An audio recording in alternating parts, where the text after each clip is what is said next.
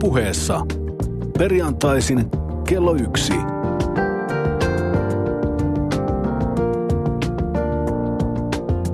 Lindgren ja Sihvonen. Tervehdys on kokeellisen radikaalin urheilupuheen aika ja vuoro. Me uskomme täällä Pasilassa Yle Puheen studion pienessä NHL-tyyppisessä kaukalossamme siihen, että urheilusta ei ole pakko puhua vain pinnallisesti ja vanhoihin kaavoihin tukeutuen. Olemme suunnannäyttäjiä ja auramme tietä jälkipolville ja uudistamme urheilupuhetta. Älä Tomi nauraa. En, en, en. Tänään kyselemme muun muassa sitä, mitä on analyysi urheilusta. Tuossa kulmamiehen paikalla näyttää istuvan futismies parhaimmin Erkka V. Lehtola. Hmm.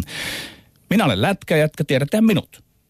Mutta nykyään suurimpia intohimojani on päästä viljelemään lajien välistä urheilukeskustelua. Sitä on luvassa tänään, kun Me. olemme Lindgren. ja Sihvonen. Kyllä me olemme tälläkin viikolla Lindgren ja Sihvonen. Ää, ja jos olet sattunut joskus aiemminkin kuuntelemaan Lindgrenia ja Sihvosta, niin tiedät mitä on luvassa seuraavaksi. Kuluneella viikolla on taas tahkottu urheilukentillä ja kaukaloissa läpi Suomen ja maailman on hiihdetty Faalunin MM-laduilla, päästy niin mestarien liigassa kuin Euroopan liigassakin pudotuspelivaiheeseen ja lähestytään myös kotimaisessa lätkäliigassa NHL ja aivan ensimmäisenä KHL playoffeja, kun tänään itse asiassa Ruplaliigan oma jokerimme, nuo jokrut, avaavat pudotuspelinsä Minskin Dynamoa vastaan tässä ihan naapurissa. Lindgrenissä ja Sihvosessa kevätkausi on sekin edennyt jo melko pitkälle ja tähän asti aika tasaisissa merkeissä. Öö, sinä olet Petteri perinteisessä kolmen kohdan väittelyssä me yrittänyt epä, epätoivoisesti kuroa kiinni etumatkaa. No no. Öö, Fanipoika Lindgren on edelleen edellä. Viime viikolla vedonlyöntikuru Jorma Vuoksenmaa kuunteli ja otti haltuun saamansa informaatio ja muutti sen tylysti dataksi. Tapahtui meidänkin kohdalla melko harvinainen niin sanottu clean sweep, tällainen 3-0 voitto tälle, tälle puolelle pöytää. Ja Kausi nyt siis on olemme, kesken, kausi kausi on on kesken. Me olemme kokonaistilanteessa 13-9 Lindgrenin eduksi.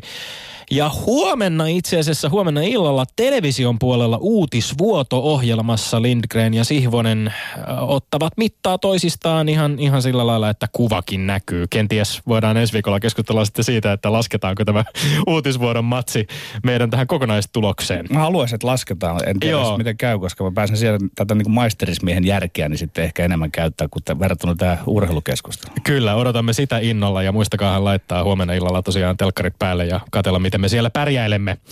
Ähm, Tervon ja Saanilan ja Lübeckin mm, kyydissä. Mutta nyt taitaa olla, Petteri, sulla näytön paikka. Äh, Erkka V. Lehtolalla on muistiinpanovälineet käsissä ja hän tarkkailee toimintaa kentän laidalta, joten anna mennä.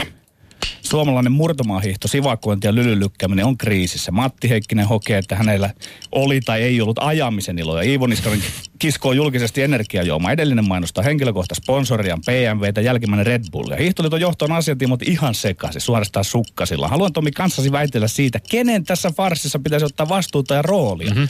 Vaikka hiihto on yksilöurheilu, niin nuo pojat ja tytöt ovat siellä Faalunissa edustamassa Suomea. Ja sitä mukaan kyse on joukkueesta. Kuka vastaa joukkueesta? Kyllä, aivan oikein päävalmentaja, eli Reijo Jylhä. Ulkoinen paine, sisäinen kohesio, siitähän joukkuetoiminnassa on kyse.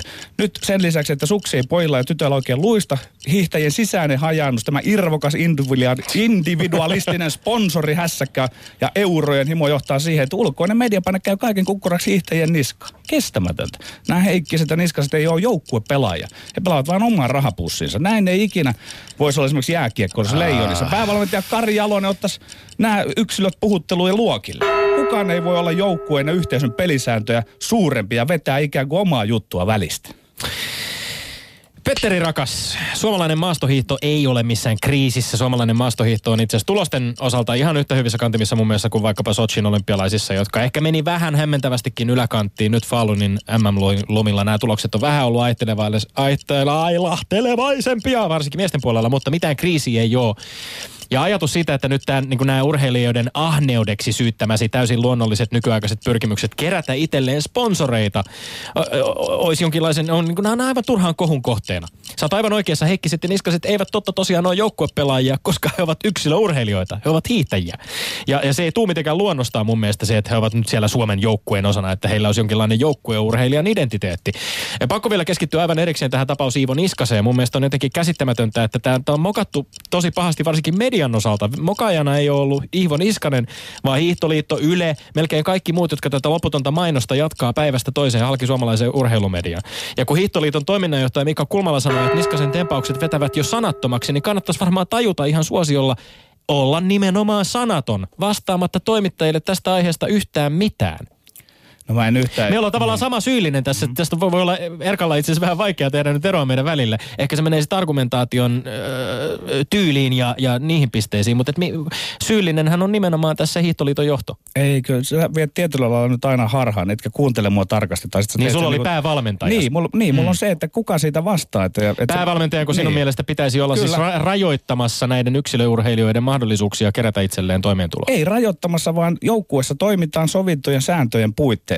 Ja silloin se on päävalmentajan vastuulla, että, että hän osaltaan pitää kurissa nämä nulikkamaisesti käyttäytyvät pojat, jotka niinku, ovat hyvin itsekkäitä tuossa omissa pyyteissään. Siitä tässä on kysymys, että, että, että no, täs... nämä saa nämä liitomiehet siellä sanoa mitä tahansa, mutta päävalmentajalla pitää olla vastuu. Se, no, on, täs... se on, sä, sä, et, et ole ollut, et ole ollut päävalmentaja, jotka ilmeisesti ollut semmoisessa joukkueessa mukana, että päävalmentaja hoitaa. Mun käsittääkseni päävalmentajan päävastuu on hoitaa, hoitaa sitä, mitä ladulla tapahtuu ja, on, ja on, se, mutta, mitä sen ulkopuolella kuuluu, tapahtuu. Niin. Ei, ei, se ei mun mielestä ole läheskään niin oleellista. Niskasen tapauksessa on mun mielestä väännetty myöskin ihan omituisella tavalla, tavalla nyt tuotu julkisuuteen se, että mikä on hiihtäjän tai hiihtoliiton väliset sopimukset ja niiden sisällöt, onko, onko Niskasen omat mahdolliset sponsorisopimukset, huomo, mahdolliset sopimukset rikkoneet sitten jotain hiihtoliiton kanssa tehtyä sopimusta. Ja sitten se, että niin kuin siis Yleisradiossa lähdetään vaikkapa sumentamaan jotain tölkkiä televisiokuvista, se on siis millä muulla tavalla huomio tähän sponsoriin keskittyy niin paljon kuin mitä, mitä nyt ollaan toimittu. Se on nimenomaan niin kuin siis tähän kaikki päätyy, päätyy tämän energiajuoman ja Iivo Niskasen laariin, kun tästä asiasta tehdään, kärpäsestä tehdään härkänen. No mä alistan tämän tuota, tuomarin arvioitavaksi sitten, mutta haluan vielä tiivistää, että sun mielestä hiihto ei ole kriisissä ja tämä on, tämä on ihan ok homma tämä, että, että tuota, kukin vetelee omia sponsoreitaan esiin ihan niin kuin He selvästi toimivat ö, nykyaikaisten yksilöurheilijoiden tavalla. Olen samaa mieltä sinun kanssasi siitä, että he eivät välttämättä ole sisä, sisäistäneet sellaista niin kuin joukkueidentiteettiä, mutta no ei, niin. täs, ei, tätä on täysin turha myöskään niin kuin rinnastaa esimerkiksi siihen, että millä tavalla joukkue vaikkapa jääkiekko, jääkiekko MM-kisoissa toimii, minkälainen on ö, joukkueen tunnelma ja mikä näiden yksilöiden, jotka joukkueeseen kuuluu, heidän rooli ei, on. Ei, ei leijona pelaa, että kyllä nekin voisi yrittää kerätä lisää Siis sä luulet, että tämä nyt häiritsee suunnattomasti suomalaisia hiihtäjiä siellä Falunin MM-laudulla. Mä luulen, että lähinnä naureskelee partaansa koko tälle jutulle. Kuten ei. Matti Heikkinen esimerkiksi on jossain haastatteluissa itsekin toi tehnyt. Ja Iivo Niskanen on todennut, että, että hän pitää, niin kuin vähän pitää laittaa jo huumoriksi. Hänellä hän oli siis tämmöinen paperipussi muun muassa, mikä oli mun mielestä aivan mahtava tempaus. Siellä pussissahan on voinut olla ihan mitä tahansa, mutta nyt kun tästä asiasta on kohuttu niin paljon, niin kaikki tietysti ajattelevat, että nyt sillä on siellä paperipussissa. No ei mitään, hyvä. Saatiin kuitenkin tästä sopiva erimielisyys ja tuomarille hommia. Ehdottomasti. FC Barcelona laittaa Lionel Messin joukkueen menestyks, Lionel Messin joukkueen menestyksen edelle. Mä väitän, että Barcelona, kun pelasi kuluneella viikolla Manchester Cityä vastaan mestarien liigassa, dominoi tätä matsia itse sekan nelivitosen aikana mielin määrin, niin vähän niin kuin mokas päästäessään Messin vetämään viime hetkillä pilkkua.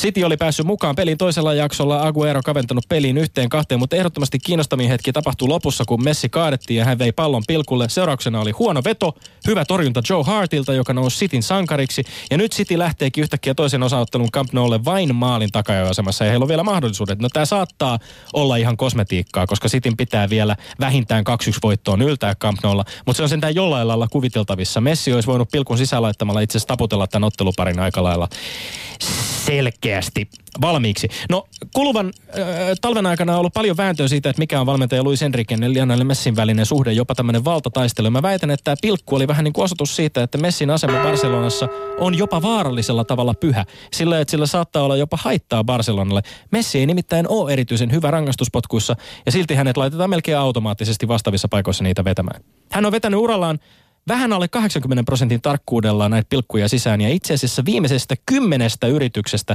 Argentiina ja Barcelonan paidassa viisi mokaa, viisi pilkkua, jotka ei ole mennyt sisään.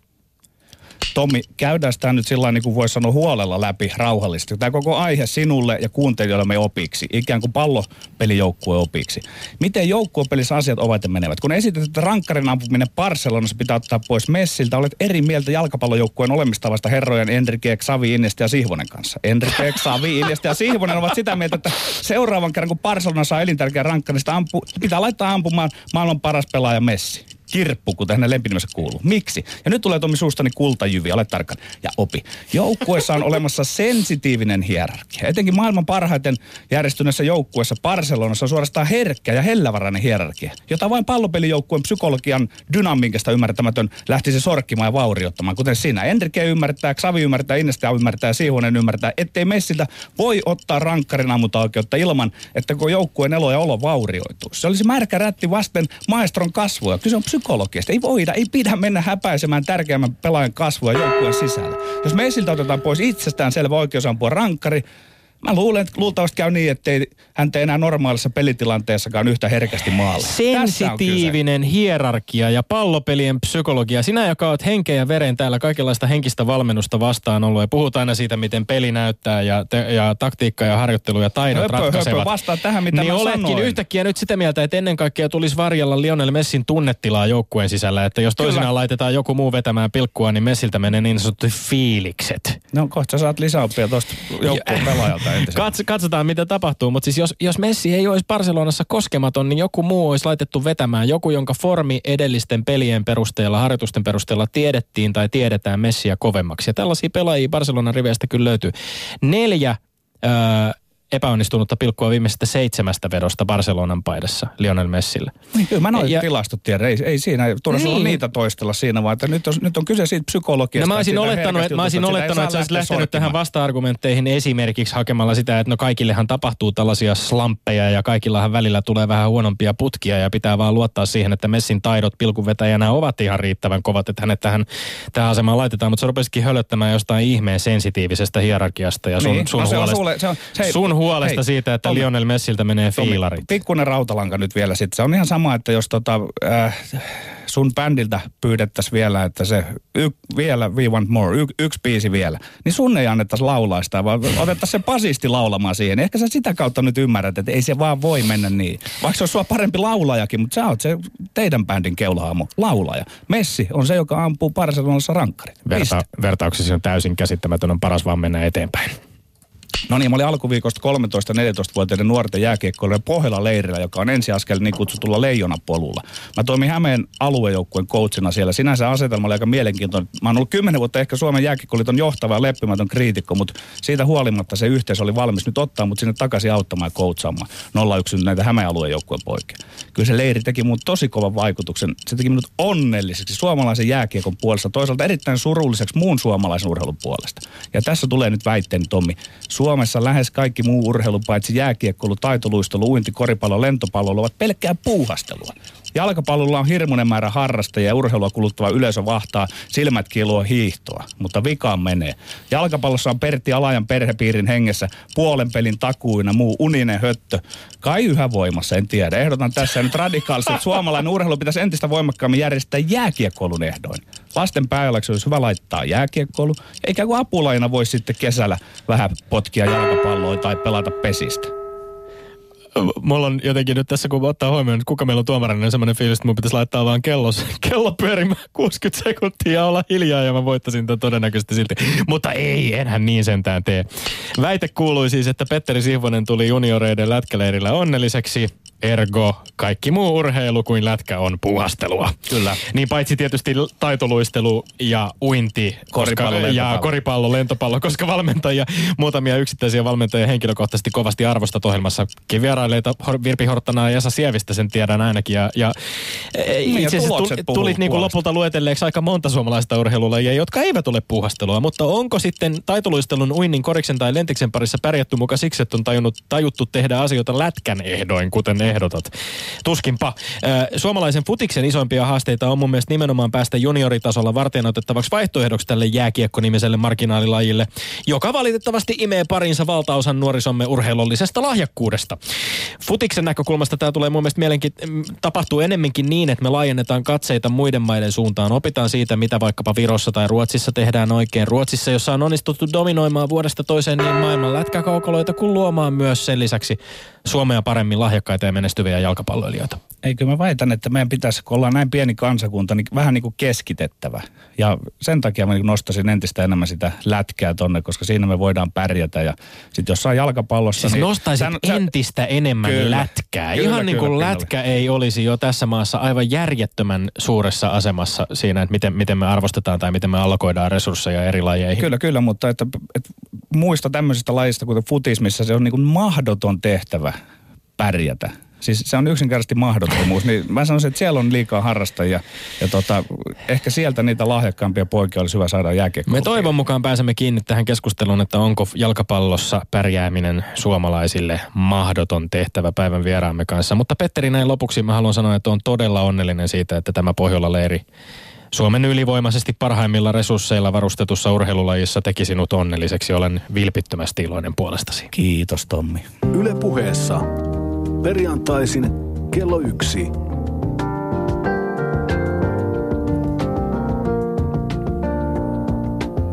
Lindgren ja Sihvonen.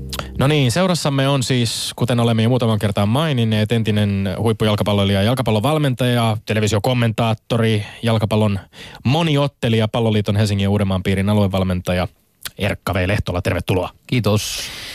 Öö, tiedämme, että olet ainakin muutaman lähetyksen Lindgrenia ja Sihvosta päässyt kuulemaan, joten olet tässä kartalla myöskin siitä, että mikä oma tehtäväsi on. Siellä on kynä sauhunut muistiinpanoja tehden, joten vapaaksi katsomallasi tavalla käyppä läpi nämä meidän kolme kohtaa ja jaa pisteitä. Jep, lähdetään tästä tuoreemmasta, mikä on parhaiten muistis. Pohjola leiri. Mä yhdyn tähän Tommi sun tähän iloon Petterin puolesta. Että ne on huolinnut ton kriitikon ja hylkyön ja vaikka minkä, minkä tota Stalinin tekijän sinne, sinne joukkoihin mukaan. Ja se on tietysti hienoa, että organista on kyky, kyky tota, päästä niistä yli. Ja ehkä sen takia mä oon myös itse pallotustöissä, koska on joskus ollut myös vähän kriittinen meidän taloa kohtaan. Öö, no, tietysti Petteri tietää, että kun tämmöisen, mä ymmärrän, että Petteri on aika hyvät niin faktat ja tilastot, että futiksessa on mahdoton pärjätä Suomessa, koska, koska me ei ole pärjätty. Mutta meiltä on kuitenkin tullut kiistatta ihan maailman huipputason pelaajia. Ei kovin monta, mutta semmoisia, mitkä on näistäkin oloista puskenut niin, kuin niin pitkän tien ja ollut, ollut Euroopan tai maailman kastissa ihan, ihan tota kiistata omalla pelipaikallaan tähtiosasto. Ja, ja se niin kuin todistaa sen, että se ei ole mahdotonta. Se on pirun vaikeaa edelleen, vaikka me ollaan kuinka paljon väännetty lisää olosuhteita ja seurat on pikkasen skarpan omaa toimintaansa. Jopa liittokin tukee enemmän nykyään seuroja ja tekee talenttivalmentajia, vaikka mitä. Se on silti, se on hurjan vaikeaa. Mutta meidän täytyy ottaa steppi kerrallaan ja siinäkin meillä on tekemistä. Ei mikään muu kuin ar- arkinen työ kentällä voi tässä meitä auttaa.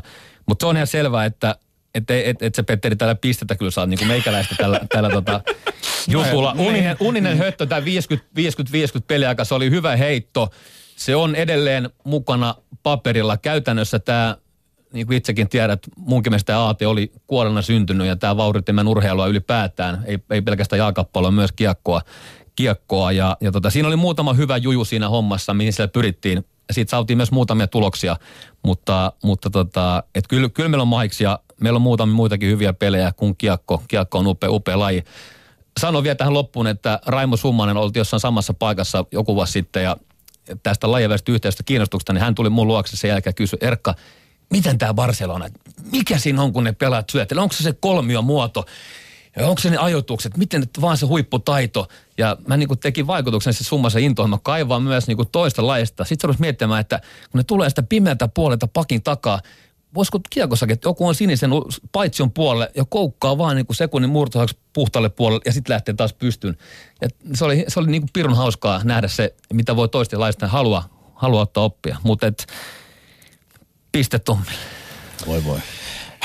Tämä hyväksytään. Joo. Seuraava aihe, mites, mihin, mihin hypätään Mennään, sitten? mennään Barcelonaan. Okei. Jossa mä, jossa mä, va, to, mä, oon, mä ihailen tätä Petterin tämmöistä joukkuepelin ymmär, syvää ymmärrystä ja tästä nimenomaan tästä hierarkiasta, koska koska sillä, että Messi ei vetäisi näitä rankkareita, niin sen, sen vaikutus vaataisi olla todella turmiollinen sen semmoisen joukkueen Mutta onko tämä spekulaatiota? No tämä on spekulaatio totta kai, mutta mut tässä on niinku, siinä olisi niin iso riski. Luis Enrique ottaisi pelkästään oman työpaikkansa ja sen joukkueen kohesion kannalta niinku tolkuttoman riskin. Ei se Ja- sillä ole spekulaatio. Kyllä, ei. näinhän se on mennyt Ja se riski on niinku, sivu. Kyllä, voi olla. Jos, jos ajatellaan, että Messi itsekin ajattelee, että hän on heikko vetää rankkareita, joukkueessa on parempia, parempia, ketkä on saman aikaan kentällä. Jos hän itse olisi ikään kuin suurin kaikista taati. Tässä on parempi kaveri, mene sä vetämään sen. Luovuttaisi sen itse Luovuttaa sen itse, mutta se voi tota, tu- se, voi se tapa, se, hetki. voi, joo, se, voi, se voi tapahtua, mutta siellä oli Neymar oli mukana jossain matsissa aikaisemmin ja, ja tota, Iniesta tehnyt maali maali koko kauden aikana ja niin poispäin, että et, et, mutta tämä oli musta niinku hyvin Suoreisilla olisi ollut tässä kyseisessä ottelussa mahdollisuus laittaa myöskin hattutemppu, kolmas maali sisään. Joo, ja se on iso pointti. Mm. Ja, se, se, ja se korostaa, Tommi, tätä sun pointti tästä Messin asemasta. Se on, se on määrätyllä tavalla jo suurempi kuin seura. Ja Barcelona itse mainostaa, että et, et on enemmän kuin seura, mm-hmm. tämä suuri slogan. Mm-hmm. Ja, ja, mutta näiden supertähtien, Cristiano Ronaldo on hyvä esimerkki. On ihan selvä, että jos mulle tulee joku sanomaan, että pelaat on samanarvoisia. Se on paskapuhetta. Kyllä, kyllä Carlo Ancelottille kiinnostaa Ronaldon hyvinvointi paljon paljon enemmän kuin sen kakkosvaihtoehdon vasemmaksi pakiksi. Niin se vaan menee tässä, mm. tässä maailmassa. Ja, ja Messin suhteen on ihan sama asia. Mutta tämä Petterille piste, tämä oli erittäin hyvin haettu. Kiitos, tää koko joukkueen ajatuksestani. Ehdottomasti. Hyväksyn tämän. Yksi, yksi. yksi. yksi. Ja sitten tullaan tähän, josta ei ole ennakkoon on itselläkin mielipide. Oli kiinnostava aihe tätä hiihtokeskustelua kuunnella.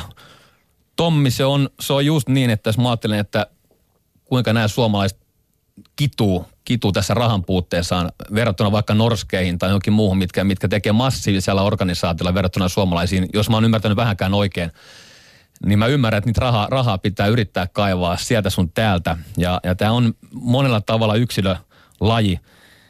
Senkin mä ymmärrän.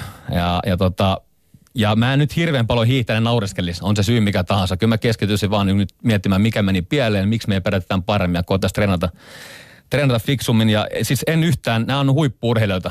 Paljon paljon enemmän kuin, kuin minä tai moni muu futtaja. Ne on ihan pimeän, pimeän määrän tunteja, vaivaa, sylkenyt räkää, verta, hikeä ja kyyneltä, varmaan kaikkea niitä yhteensä. Ja kaikki kunnia heille. Mutta itsellä on muistissa niin kuin Helena Takalot, Marjo Matikaiset, Kirvesniemet, öö, Matti Nykäset. Se oli pommi varma, että Suomi pärjäs. Ja, ja nyt me ollaan niin kuitenkin todella kaukana siitä. Me, meidän niin sellaista sanoo näin, että, että voidaan saada jopa kaksi miestä toiselle kerrokselle mäkihyppyssä. Ja ennen tuli joukkoja meidän kulta heittämällä. Mutta koska mä oon itsekin jotenkin niin kiinni tässä valmennuksessa ja siinä urheilun ikään kuin koen siinä ytimessä, niin tämä Reijo Jylhä on musta hyvä haku, koska mua on vähän häirinnyt. Hän oli ensinnäkin hyvä kommentoija. Hän uskasi mm. sanoa, sanoa, miten meidän urheilulla menee siellä. Nyt hän on päävalmentaja. Hän, hän musta kommentoi paljon vähemmän ja, ja, ja tota, ehkä se kuuluu sen rooliin, mutta mutta esimerkiksi Matti Heikkisen joku hiihto, missä, missä Jylhä pohti vaan voitelun epäonnistumista ja toimiko suksi. Ja sitten suurin piirtein minuutin päästä tulee Heikkisen oma valmentaja, joka toteaa, tai Heikkinen itse, että en ole kunnossa. Ni, niin tämmöinen jotenkin liiallinen omiensa suojelu tai että naisten viestijoukko on jonkun suljettu lippuäänestys. Ei herra Jumala, se on päävalmentajana, hän päättää. Sä voit tietysti yrittää niin kuin näyttää pelaajille, tässä tapauksessa hiihtelee, että tämä on joku tämmöinen joukkuepeli ja me tehdään demokratiaa. Mutta mä koen, että tämä tapa on liian, liian pehmeä. Jylhä on ollut tässä suhteessa mun, mun makuun vähän liian kiltti, vähän liian mikkihiri. Ja, ja just tämän takia... No mutta onko tässä nyt, jos puhutaan just siitä sensitiivisestä joukkueen hengestä ja muusta myöskin, niin jos mennään takaisin sitten taas niin kuin päävalmentaja Magnar Dalenin aikaan, jossa oli kauhean muista kohua siitä, että Dalen on hirveä, hirveä tota, diktaattori ja siellä on suhteet poikki suunnilleen, hiihtäjät ei puhu valmentajalle tai suunnilleen Kyllä. toisilleenkaan. Joo, se varmaan, se, niin. se, sehän johtaa siihen ennen pitkää, mm. jos se on vaan sitä. Mutta se ei välttämättä johda siihen ensimmäisen vuoden, kahden tai kolmen aikana. Mutta jos semmoinen jatkuu ky- kahdeksan vuotta, kymmenen vuotta, niin totta kai sekin tie on mm. lop, niin kuin käyty, mm. käyty loppuun, se on ihan selvä asia. Ja kyllä on järkevä valmentaja keskustelee valmennettaessa kanssa, urheilijan kanssa, se on ihan selvä asia.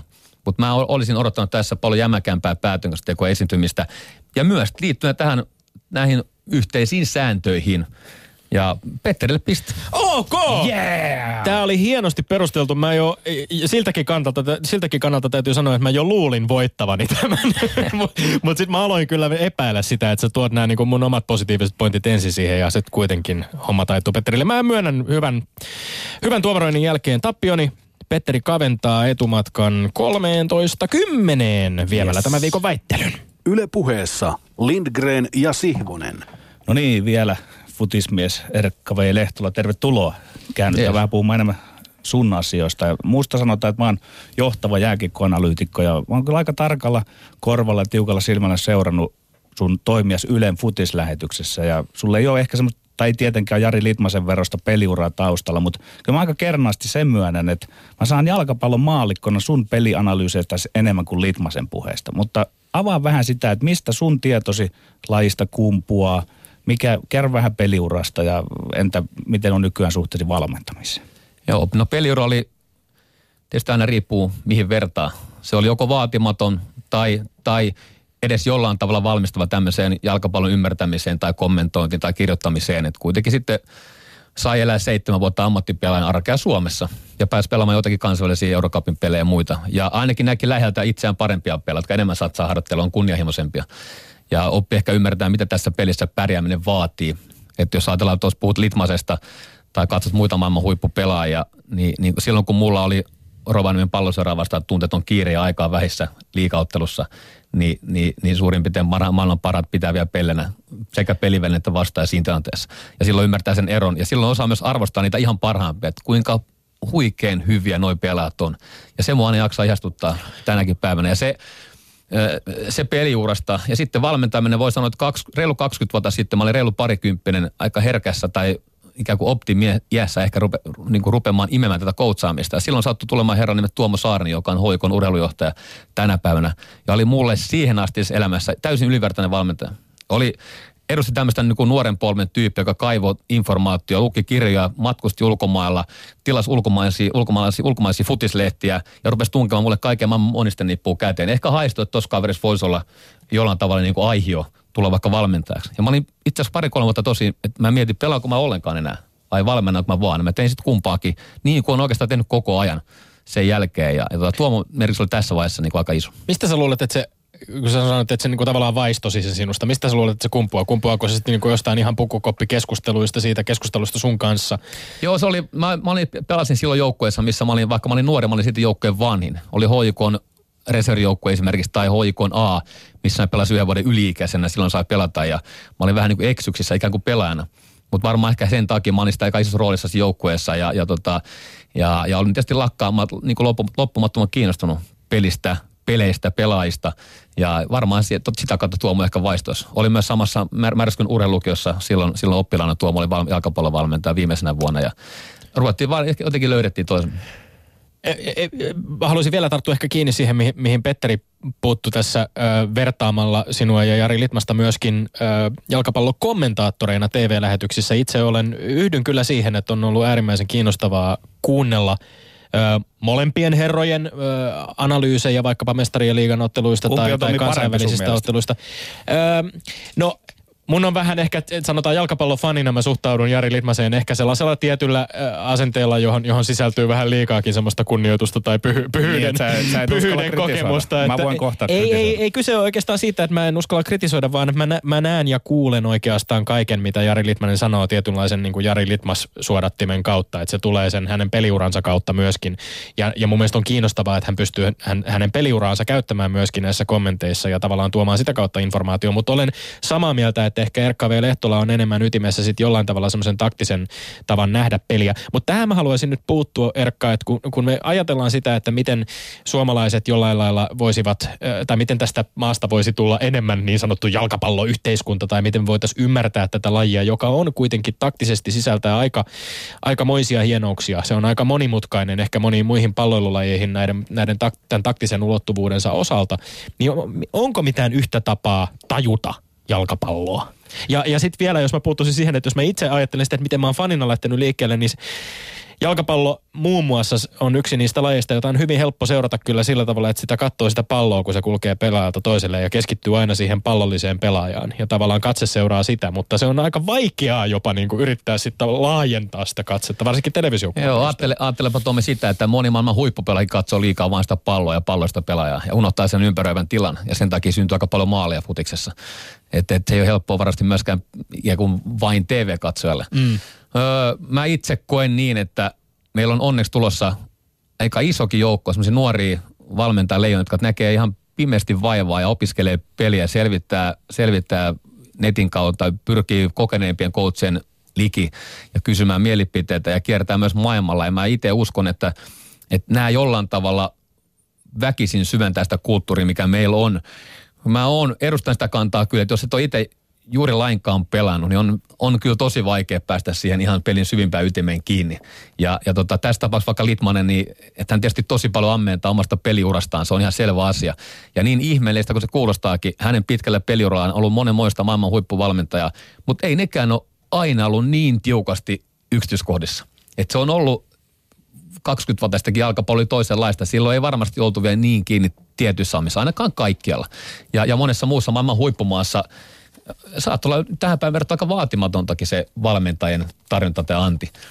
Mutta mä luotan tähän nuoren valmentajapolveen, jos riittää vaan sitten semmoisia kokeneempia coacheja, jotka ei, ei sammuta intoa, vaan sytyttää sitä lisää ja osaa tuoda niitä harmaan sävyjä sinne mustavalkoiseen maailmaan.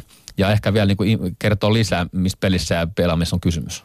Ja vielä, jos niin kuin laajemmissa silmänaloissa mä ajattelen tätä, niin mikä sun kanta on siihen, että välillä tuntuu, että jonkun verran jalkapallossa ikään kuin se huikea pelaajaura sitten antaa niin kuin mahdollisuuden ohittaa muita, vähän kokeneempia coacheja ja muuta. Ja ihan vähän sama myös tota asiantuntijatehtäviin jonnekin Ylen studioihin näihin, että sinne niin kuin pääsee vähän oikaisemaan. Nimittäin Hanno Möttölä oli meidän vieraana. Hän sanoi, että ei hän voisi lähteä tota, to, studioon asiantuntijaksi, koska hänen täytyy opiskella niin monet asiat ensin kuntoon, ettei hyppää suoraan sinne. Miten sä kommentoit tätä? Mä oon ihan samaa mieltä. Ja, ja Hanno fiksuna kaverina makea, että hän on ymmärtänyt sen ääneen sanonut, koska silloin, silloin on heti hyvä esimerkki. Osa, osa pelaajista on erilaisia. Et mä muistan monta semmoista pelaajaa. Jalkapallossa meillä on semmoinen systeemi kuin huippupelaajakurssi, eli UEFA B-tason kurssille pääsee, jos on pelannut Suomessa, onko se ykköstä, ykköstä niin pääsee mukaan sinne ohittaa ne pari ekaa kurssia, mikä on musta järkevää. Mm. Mutta siellä on paljon semmoisia coacheja, mitkä, ei anteeksi niin, valmentajaksi mm. opettelevia, opiskelevia, jotka toteaa, että kun se kurssi on ohi, jos ne vielä vaikka pelaa, että onpas kiva päästä mennä taas takaisin kentälle, voi panna aivot offille. Mutta on niitäkin, jotka, jotka siellä kesken treenien ja pelin oikeasti tekee paljon ajatustyötä. Voi olla, että jossain suhteessa, mulla ainakin kävi niin, että kun mä liikaa funtsasin itse vikona pelivuosina, että mitä tämä treenissä tehdään, niin mä joudun kyllä vaikeaksi niitä. Varsinkin mä sanoin sen näin, jos ei se tehty mun mielestä riittävän hyvin niin mä oon tässä ihan samaa mieltä. Osa pelaajista on valmis hyppäämään suoraan, näkee sitä laajemmin sitä juttua, ja osa taas ei ollenkaan, vaikka on kuinka korkealla. Pelaajaura siis sisältyi äh, tosiaan äh, useampia vuosia HJK-riveissä. Olet myöskin pelannut muun muassa Hongassa, Atlantisin riveissä, ja, ja tota, nyt palataan itse asiassa vähän, kun puhuit tästä valmentajan ja pelaajan äh, eri näkökulmasta tai, tai suhteesta siihen, niin palataan vielä vähän tähän sun pelaajauraan, eli mennään vuodelle 1997. Tässä saadaan kuulla pätkä Erkka Lehtolan haastattelua 5. päivä joulukuuta 97 aamu TVn urheiluutisista. Nyt pelottaa. Ehkä syystäkin. Yle puheessa Lindgren ja Sihvonen. HJKn mestaruuskokoonpanon tuorein jatkaja on Erkka V. Lehtola, joka allekirjoitti sopimuksensa eilen. Mestaruuskrapulaa ei Lehtolan mielestä tarvitse pelätä. Ei siihen ole vaaraa, varsinkin kun meillä on Antti Muurinen valmentajana. Kaikki sanoo näin, että Antti Muurinen pelastaa mestaruuskrapulaa. Millä tavalla? Omalla esimerkillä, kuivalla esimerkillä.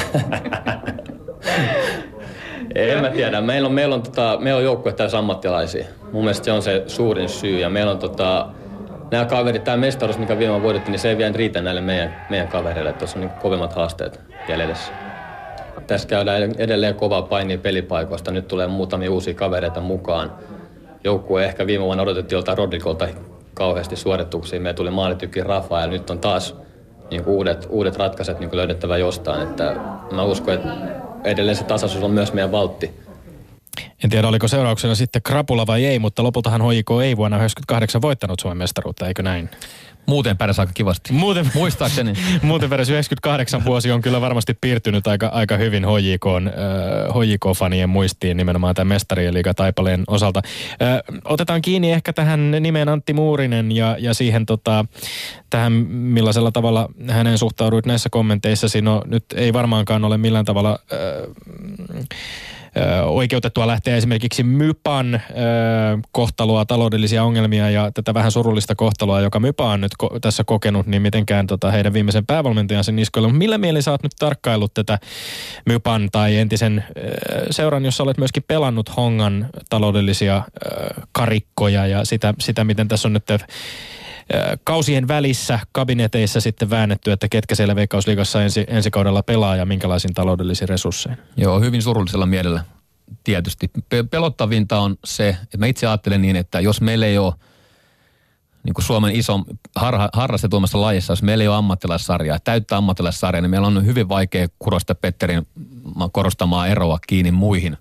Että et mun mielestä meidän pitää, meidän pitää olla seuroja, vaikka se kymmenen kappaletta minimi, jossa pelaat voi harrastaa täysillä, 100 prosenttia miettii 24-7 urheilijaelämää harjoitella kaksi kertaa päivässä ja mennä siihen. Se on se surullisin asia. Ehkä se realismi on sitten just nyt, että sit, et, et meillä ei ole semmoista määrää seuroja. Toinen juttu on se, että kun meillä Suomessa ei, meidän seurat ei saa rahaa TVstä, meidän seurat ei saa rahaa yleisötulosta, niin, niin tota, se, se yhtä on tosi vaikea. Ja, ja nämä, nämä, nämä niin kuin seurat tekee joka vuosi, ne ikään kuin elää kädestä sy, suuhun. Ja mä en ole ikinä kertaakaan kadehtinut yhdenkään seuran niitä, niitä herroja tai naisia, jotka sitä rahaa yrittää tavalla tai toiseen tehdä. Se on ihan järjettömän kovaa työtä vuodesta toiseen. Ja kun, silloin kun joukkue saattaa juhli mestaruutta, niin saattaa, ne voi ehkä vetää sen yhden illan, ottaa yhden koneekin ja sitten alkaa taas työt ja pitää rupea painaa niin kuin seuraavaa kautta ja rahaa. Et pelaaja voi ottaa itse asiassa niin kuin siinä kaikissa rennommin hetken ja valmentaa sitten, mutta näin ei oikeastaan päivääkään. Sivuminen sanoi olit aika jo analyyttisen oloinen tuossa haastattelussa, että aika usein meillä kun kaivetaan noita vanhoja klippejä, niin sitten täällä vähän punastellaan, että oho, silloin oli näin näin. Mutta mä haluan ottaa kiinni siitä, kun tota, siinä vilahti nimi Antti Muurinen. Ja sitten mä sanon, että viimeiset kymmenen vuotta mä pääsin aitiopaikalta seuraamaan, kun urheilulehti löi Antti Muurista koko ajan aika kovaa, että ja mulla ei ole mitään kompetenssia arvioida, enkä tietysti voikaan sanoa, että minkälainen coach on Muurinen, mutta että saiko hän liian kohtuuttomasti löylyä? Nimenomaan ehkä Suomen maajoukkojen päävalmentajan Juuri hommassa. Ja sitten niin, vähäteltiin just... myös ikään kuin siinä HJKssakin, vaikka tuli mestaru, mestaruuksia Kyllä. Mä ajattelen, mä ajattelen niin, että jos mä ajattelen maajoukkuetta, mun mielestä silloin Suomella oli oikeat pelaajat oikealla pelipaikoilla. Ja sen harjoittelun merkitys on niin paljon pienempi kuin se on seurajoukkuessa. Ja, ja Antti Muurisen aikana hän antoi myös hänen pelaajan totta kai aika paljon soveltaa itse.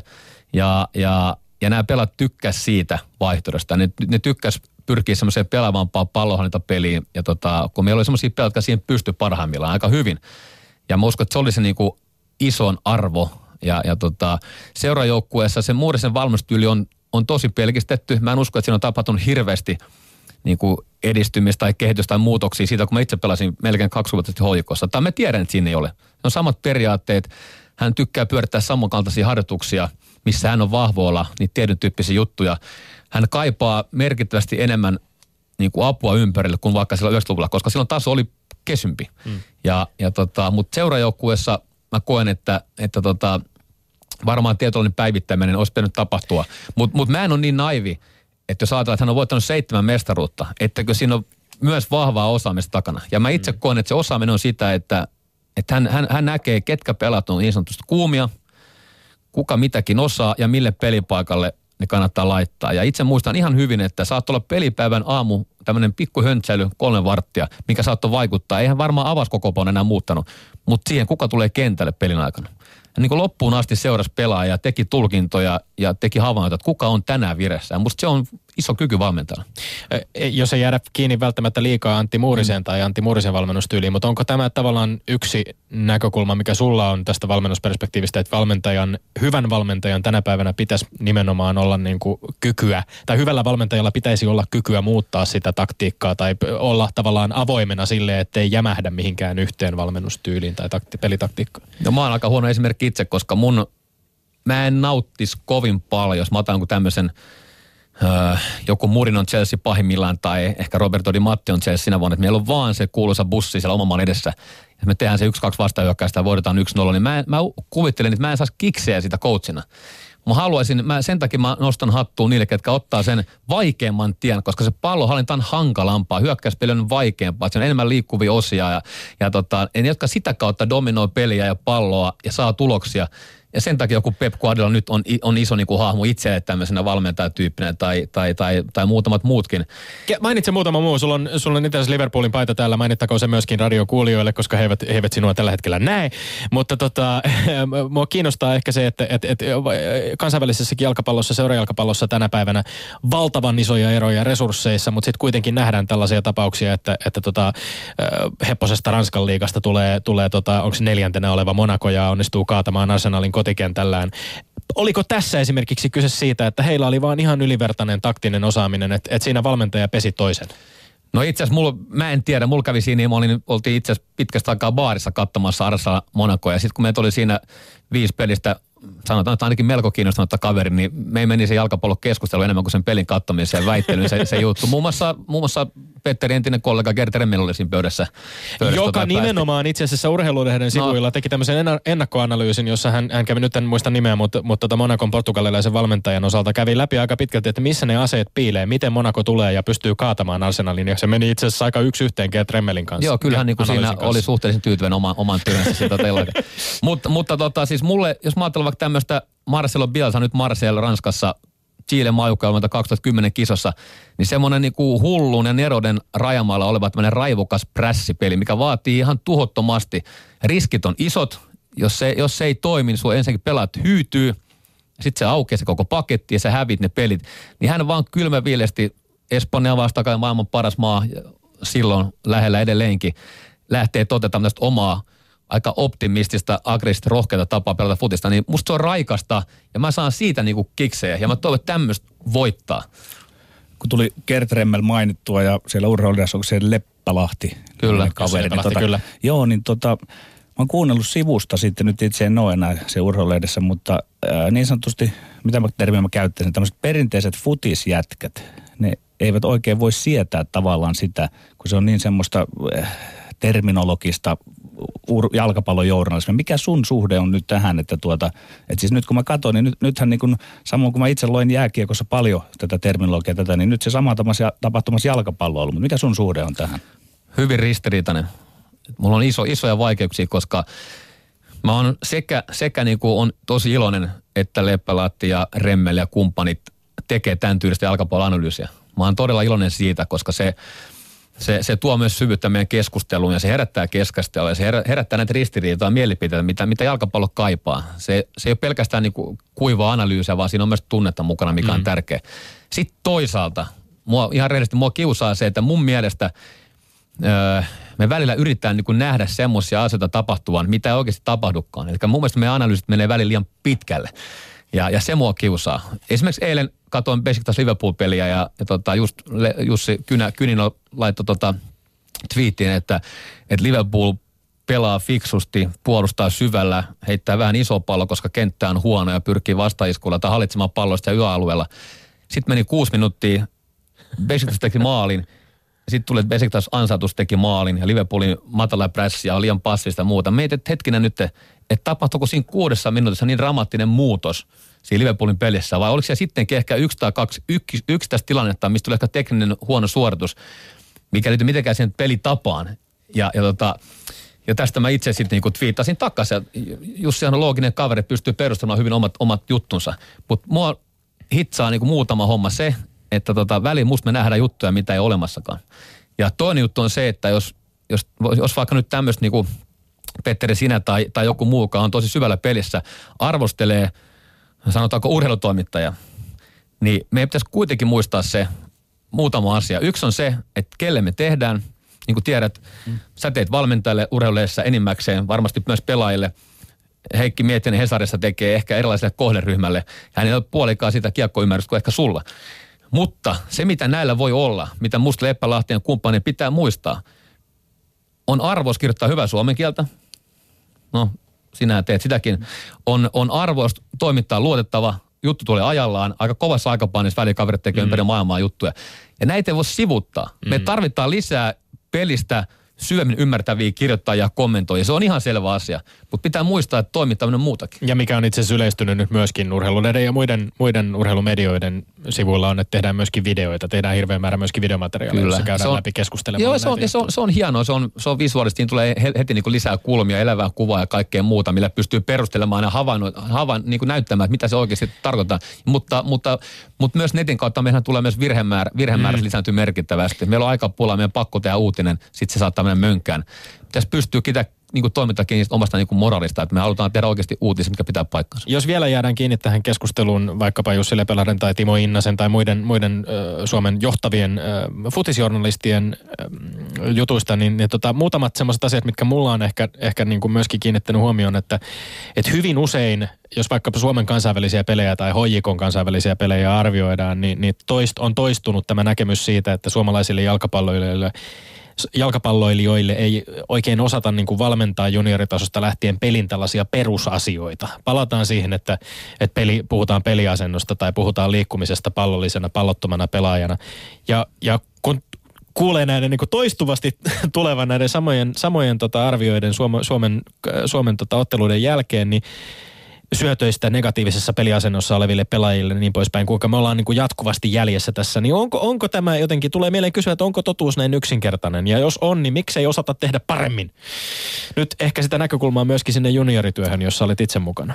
Joo, kyllä se tullaan taas tähän, että ketkä ymmärtää peliä. Ymmärtämättä peliä et voi ymmärtää, mikä merkitys on peliasennolla, mikä y- y- merkitys on yläjalalle syöttämisessä ja niin poispäin. Et, et jos sitä ei ymmärrä, niin sitä ei pysty opettamaan. Ja totta kai meillä on liian vähän näitä osaavia valmentajia siellä nuorten maailmassa. Meitä niitä on, meillä on enemmän kuin aikaisemmin, mutta silti aivan liian vähän.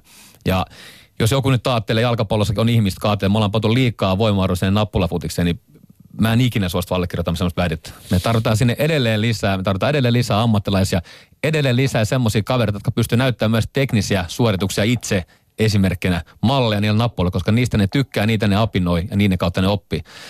Mutta meillä on, meillä on muitakin tämmöisiä aukkoja, ja sehän tekee tästä haastavan tästä hommasta, että meillä on iso aukko täällä, kun meillä on vaikka 14-vuotiaasta 20 Siinä, siinä iässä niin kuin muualla maailmassa se muuttuu vielä niin kuin määrätietoisemmaksi ja siellä on vielä enemmän fyrkkaa ja olosuhteita. Ne pääsee pelaamaan vielä paljon parempia kansallisia pelejä, liuta, liuta li, niin kuin hurjan paljon enemmän kuin meidän puet koskaan. Ja siellä on tosi paljon tekemistä. Plus sitten ne lukee vähän vähemmän kirjoja. Mä en tiedä, onko se hyvä vai huono niin kuin muu, mutta, tota, mutta siinä, siinä meillä on paljon tekemistä. Mutta et, edelleen parempia peliä ymmärtäviä coacheja, jotka pystyy myös näyttämään teknisiä malleja sen nappuloin. Ja kaikkea ne osaa kaikkea. Valmentaa tiimi on iso sana. Että meillä on sit löytyy sit tiimistä ainakin niitä, jotka pystyy tekemään asioita. Jos olisi resursseja ja sulla olisi Erkka tuolla valta, niin kannattaisitko sitä mallia, mitä mä oon ymmärtänyt jossain tuolla Euroopassa suurseuroissa on, että, että joku koutsi koutsaa vaikka aina uudestaan, sanotaanko vaikka 8-10-vuotiaita. Sitten pääs, sit se päästään ne pelaajat käsistään seuraavalle koutsille, joka taas koutsaa sitä tiettyä ikäry, ikäryhmää. Ilman muuta, koska siinä tulee myös sit se oman oppimisen vaikutus. Että et, se, on, se on justansa näin, että et, et jos ajatellaan, helppo miettiä itseään, mä menin silloin 2006 tekemään nappulafutista ja mä en ollut koskaan ollut niin nuorten pelaajien kanssa kuin 8-9-vuotiaiden kanssa. Tota, ja siinä, siinä maailmassa rupesin toimimaan. Ja ihan selvä on, että en osannut niin paljon, koska pitää osata aluksi. Mutta tein vaikka itse aika paljon töitä ja kiersin aika paljon Euroopassa. Ja kolmen, neljän vuoden aikana tuli sellainen tunne, että nyt mä rupean niin tässä maailmassa olemaan Suomessa jonkun tason osaaja. Ja nyt mulla on vähän niin kuin kantti mennä kiertämään ja kertomaan, miten mä näen näitä asioita. Ja sitten aina tuli uusi ryhmä, aina pystyttiin korjaamaan, on tehty, tehty virheitä, oltiin itsekriittisiä, aika, aika tiukkaakin keskustelua omassa coachitiimissä. Ja, ja, tota, ja pystyttiin muuttamaan meidän, meidän reittiä. Me mentyi niin kuin silmät ummessa kuutta vuotta. Me tehtiin muutoksia, päivityksiä. Perusrunko varmaan pysy, iso ajatus pysyi samana. Ihan samalla mua Petteri jäi kesken. Mä olin tuossa pitkästä aikaa miesten yhden vuoden Knistanissa miesten kakkosivisionaa kolmos, öö, 2013. Ja se loppui yhteen vuoteen. Eli mä en päässyt niitä ensimmäisen vuoden virheitä tai tota, jotenkin jotain muuta niin kuin tekemään toisin. Mä en päässyt kokeilemaan, että onko se mun meidän pelitapa liian kunnianhimoinen sille tasolle, vai olisiko se vaatinut vaan lisää aikaa. Mä en tiedä. Ja se jää vaivaamaan. Yle puheessa Lindgren ja Sihvonen.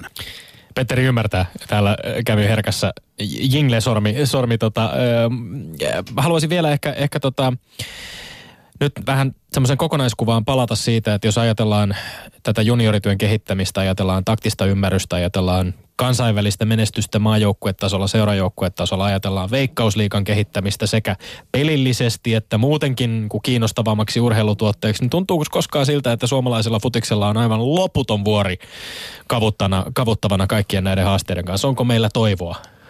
On meillä toivo, mutta on, on, on ollut toivottomakin hetken itsellä ja monella muulla – että kyllä, kyllä välillä mennään niin pimeässä, tota, että jos, jos muuta väittäisi, valehtelisin. Ihan oikeasti, tulee näitä juttuja, meidän seurat kuolee, hajoaa käsiin. Ö, tuntuu, että meillä on niinku mun maku liikaa niin ymmärtämättömiä kriitikoita vanhempien joukossa tai, tai jonnekin muidenkin joukossa. Joudut tappelemaan seurassa johtokunnan hallituksen jäseniä, jotka ei ole musta niin, niin kaukana kentän tasota, että, että on niin hankala maailman toimia siellä.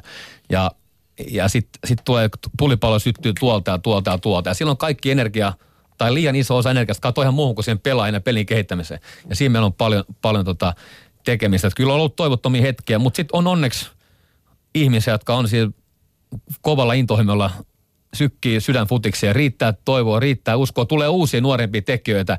On tämä meidän AA-kerho, että lyödään olkapäät toiseen vastaan pääsee purkamaan niin kuin samassa tilassa olevalle, olevalle valmentaa kollegoille, mikä helpottaa niistä vaikeista paikoista ylipääsemistä, koska, koska niitä Suomen alkavassa riittää. Mun teki mieli kysyä aikaisemmin, kun puhuit Veikkausliigasta ja siitä, että meidän pitää olla niin kuin am, äh, liiga, liiga, jossa, jossa toimii äh, ammattimaisia joukkueita, joka, joka toimii, toimii kovalla tasolla. Olisiko, olisiko semmoinen radikaali ajatus siitä, että, että Veikkausliigan joukkueen määrää vieläkin lähdettäisiin supistamaan? Miltä se kuulostaa?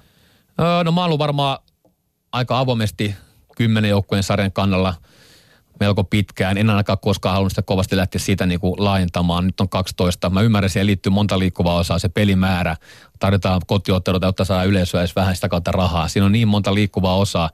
Ja se ei ole se iso asia, se ei ratkaise meidän niin kuin jalkapallon niin kuin niitä syvimpiä pulmia, kuinka monta joukkuetta pelaa veikkaseikassa. Se on kuitenkin sivuseikka, se on tärkeä asia, mutta se on sivuseikka. Enemmän on se arkisen työn laatu aasta yhden kentällä, kahdeksanvuotiaasta kaksikymppisen. Kabinettiongelmista, näistä taloudellisista ongelmista ollaan nyt puhuttu tässäkin. Äh, kävin yhtä keskustelua sosiaalisen median futispalstalla, jossa keskusteltiin tulevasta veikkausliikakaudesta ja, ja siellä muutama varsin kriittinen ääni muun muassa totesi, että peli on yksinkertaisesti taktisesti liian köyhää ja huonoa, että sitä viitsisi seurata puhtaasti futiksen takia, jos ei satu kannattamaan jotain joukkuetta.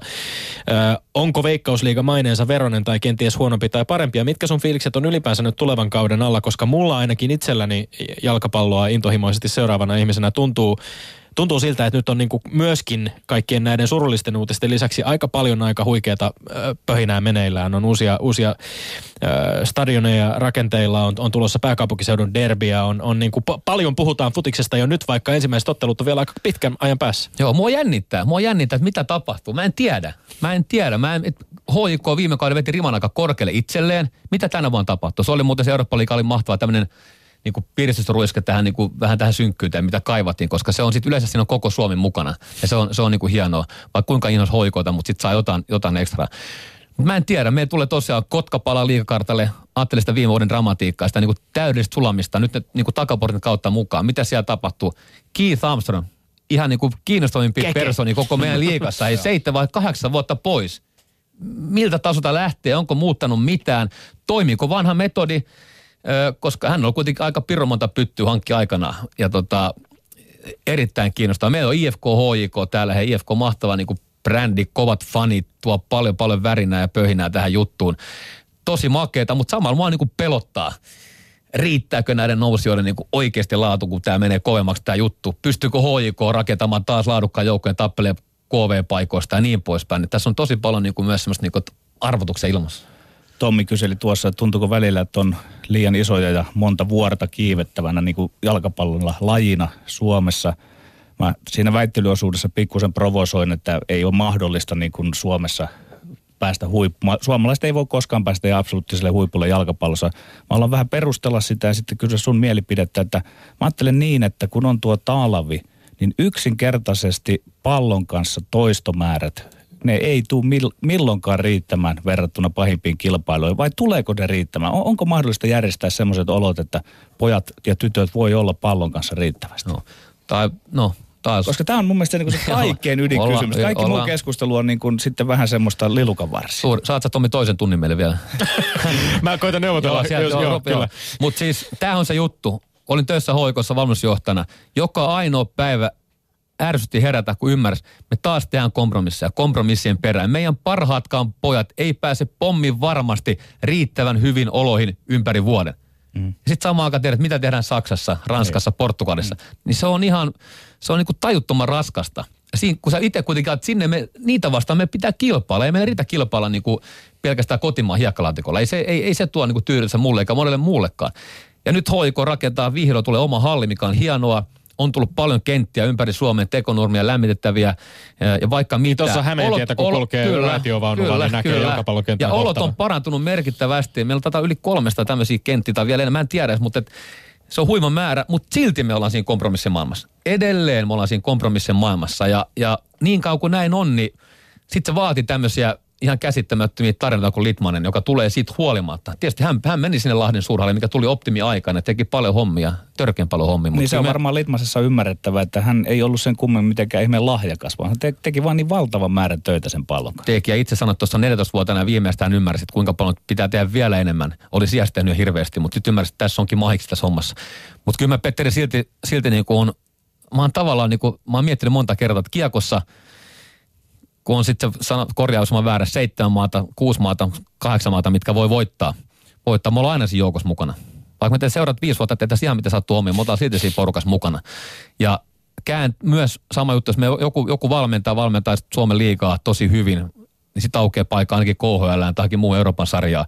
Et se tie on, mä en sano, että se on helppo. Kilpailu on kiekossa on kova Suomessa, mutta on se pirun paljon helppo futiksessa. Mm. Niin mä myös toisaalta nautin jollain tavalla tästä niinku toivottomuudesta ja sen niin kuin kääntämistä ympäri. Ja mä tietysti mä kuulun kohti jos siihen ikäpuolelle. Mäkin rupean kohta laskemaan montako MM-kisaa vielä jäljellä. et, et, ennen kuin mä oon niin kuin, tiedätkö, tuolla mullassa. Ja, ja mulla on itseni vanhempia kaverita, mitkä miettii sitä vielä enemmän, koska ne koko ajan vähenee ja kiire tulee. Arvokisojen suhteen pakko kysyä nyt vielä ennen kuin aika loppuun. Huuhkajien EM-karsinta jatkuu tässä taas keväällä. Tuossa tulee pari harjoitusottelua muistaakseni ennen sitä tai jokunen harjoitusottelu ainakin. Ja, ö, aika paljon tuossa syksyn mittaan keskusteltiin Mika-Matti Paatelaisesta ja hänen, hänen taktiikastaan, hänen asemastaan. Ää, kaikenlaisia huhujakin alkoi olla, lopulta annettiin palloliiton puolelta sitten Paatelaiselle työrauha. Millä mielellä itse suhtaudut tähän loppuun EM-kisa Joo, no ensinnäkään mä, mä en ole nyt luotettava kaveri, koska mä oon samassa talossa töissä, että se pitää nyt kaikkea tehdä ja kuudelle huomioida, että se mitä tulee nyt, niin tota, se on, tota, tässä ei ole tietysti enkä halukkaan, tota, mutta mä näen niin, että pohjois on iso peli. Tämä ei, ole, tämä ei ole mennyt tuubiin tämä alku. Se on helppo myöntää, katsoa vaan pelkästään taulukkoa, koska taulukko kertoo kuitenkin tosi paljon tämän tason peleistä. Ja kaikki odotti enemmän. Se on ihan selvä asia. Mun mielestä on hyvä, miksi sun arvo on sekin, ja kun puhutaan Suomesta, niin päävalmentaja pitää olla mukana myös laajemmin tässä pelaajakehityksessä. Ja hän on sitä ollut, mikä on musta hieno juttu. Pitkä projekti, olisi ollut tyhmää keskellä tässä nyt, koska me ollaan vieläkin, vieläkin mukana jollain tavalla. Et mun mielestä ilman muuta oli oikea juttu, annetaan tiimille tämä loppuaika joka tapauksessa. Jos ei se riitä, sitten varmaan mietitään uusi juttu sen jälkeen. Herkka V. Lehtola, lämpimästi kiitoksia, että pääsit vierauksemme. On ollut mahtavaa keskustella futiksesta. Pitkästä aikaa futiksesta. Meillä on Aki Rihlahden jälkeen ensimmäisenä futisvieraana täällä studiossa mukana. Kiitos. Aina mä tuun Akin jälkeen. Tomi, nyt taas joku taho saa kuulla sinun mainekkaat urheiluterveisiä. Joo, mainekkaat urheiluterveiset. Ajattelin lähettää tällä kertaa vankkana Azurri-fanina. Ehdin tässä itse asiassa käydä läpi vähän kuin eilen Erkan suosikkijoukkue Liverpool putosi Eurooppa-liigasta Pilkkuskaban jälkeen niin tota, puhuttiin, muisteltiin tuossa vähän vuoden 2006 MM-finaalin pilkkuskabaa myöskin. Vuonna 2006 Italian MM-joukkueen kapteenina oli muun Fabio Cannavaro, hieno hieno puolustaja ja valitettavasti on tällä viikolla saanut lukea, että hän on epäiltynä veropetoksesta ja Italian MM-sankarille on lätkästy muun muassa 10 kuukauden vankila tuomio, kun kävi ilmi, että hän oli käynyt uiskentelemassa viranomaisten haltuun ottamalla ö, omalla tontillaan. Mutta tota, minä Tomaso toivon koko sydämestäni, että Azurin suuri kapteeni tästäkin sotku laskusta selviäisi. Ja muistutetaan tähän loppuun vielä, että tosiaan Lindgren ja Sihvonen ovat täällä jälleen Yle Puheen taajuudella ensi perjantaina kello 13, mutta sitä ennen myöskin huomenna lauantaina tuolla television puolella uutisvuodossa vieraana. Kiitos tästä ja ensi viikkoon. Moi moi.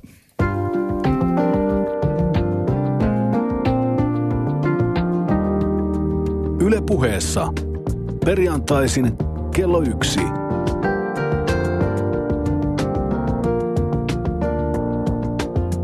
Lindgren ja Sihvonen.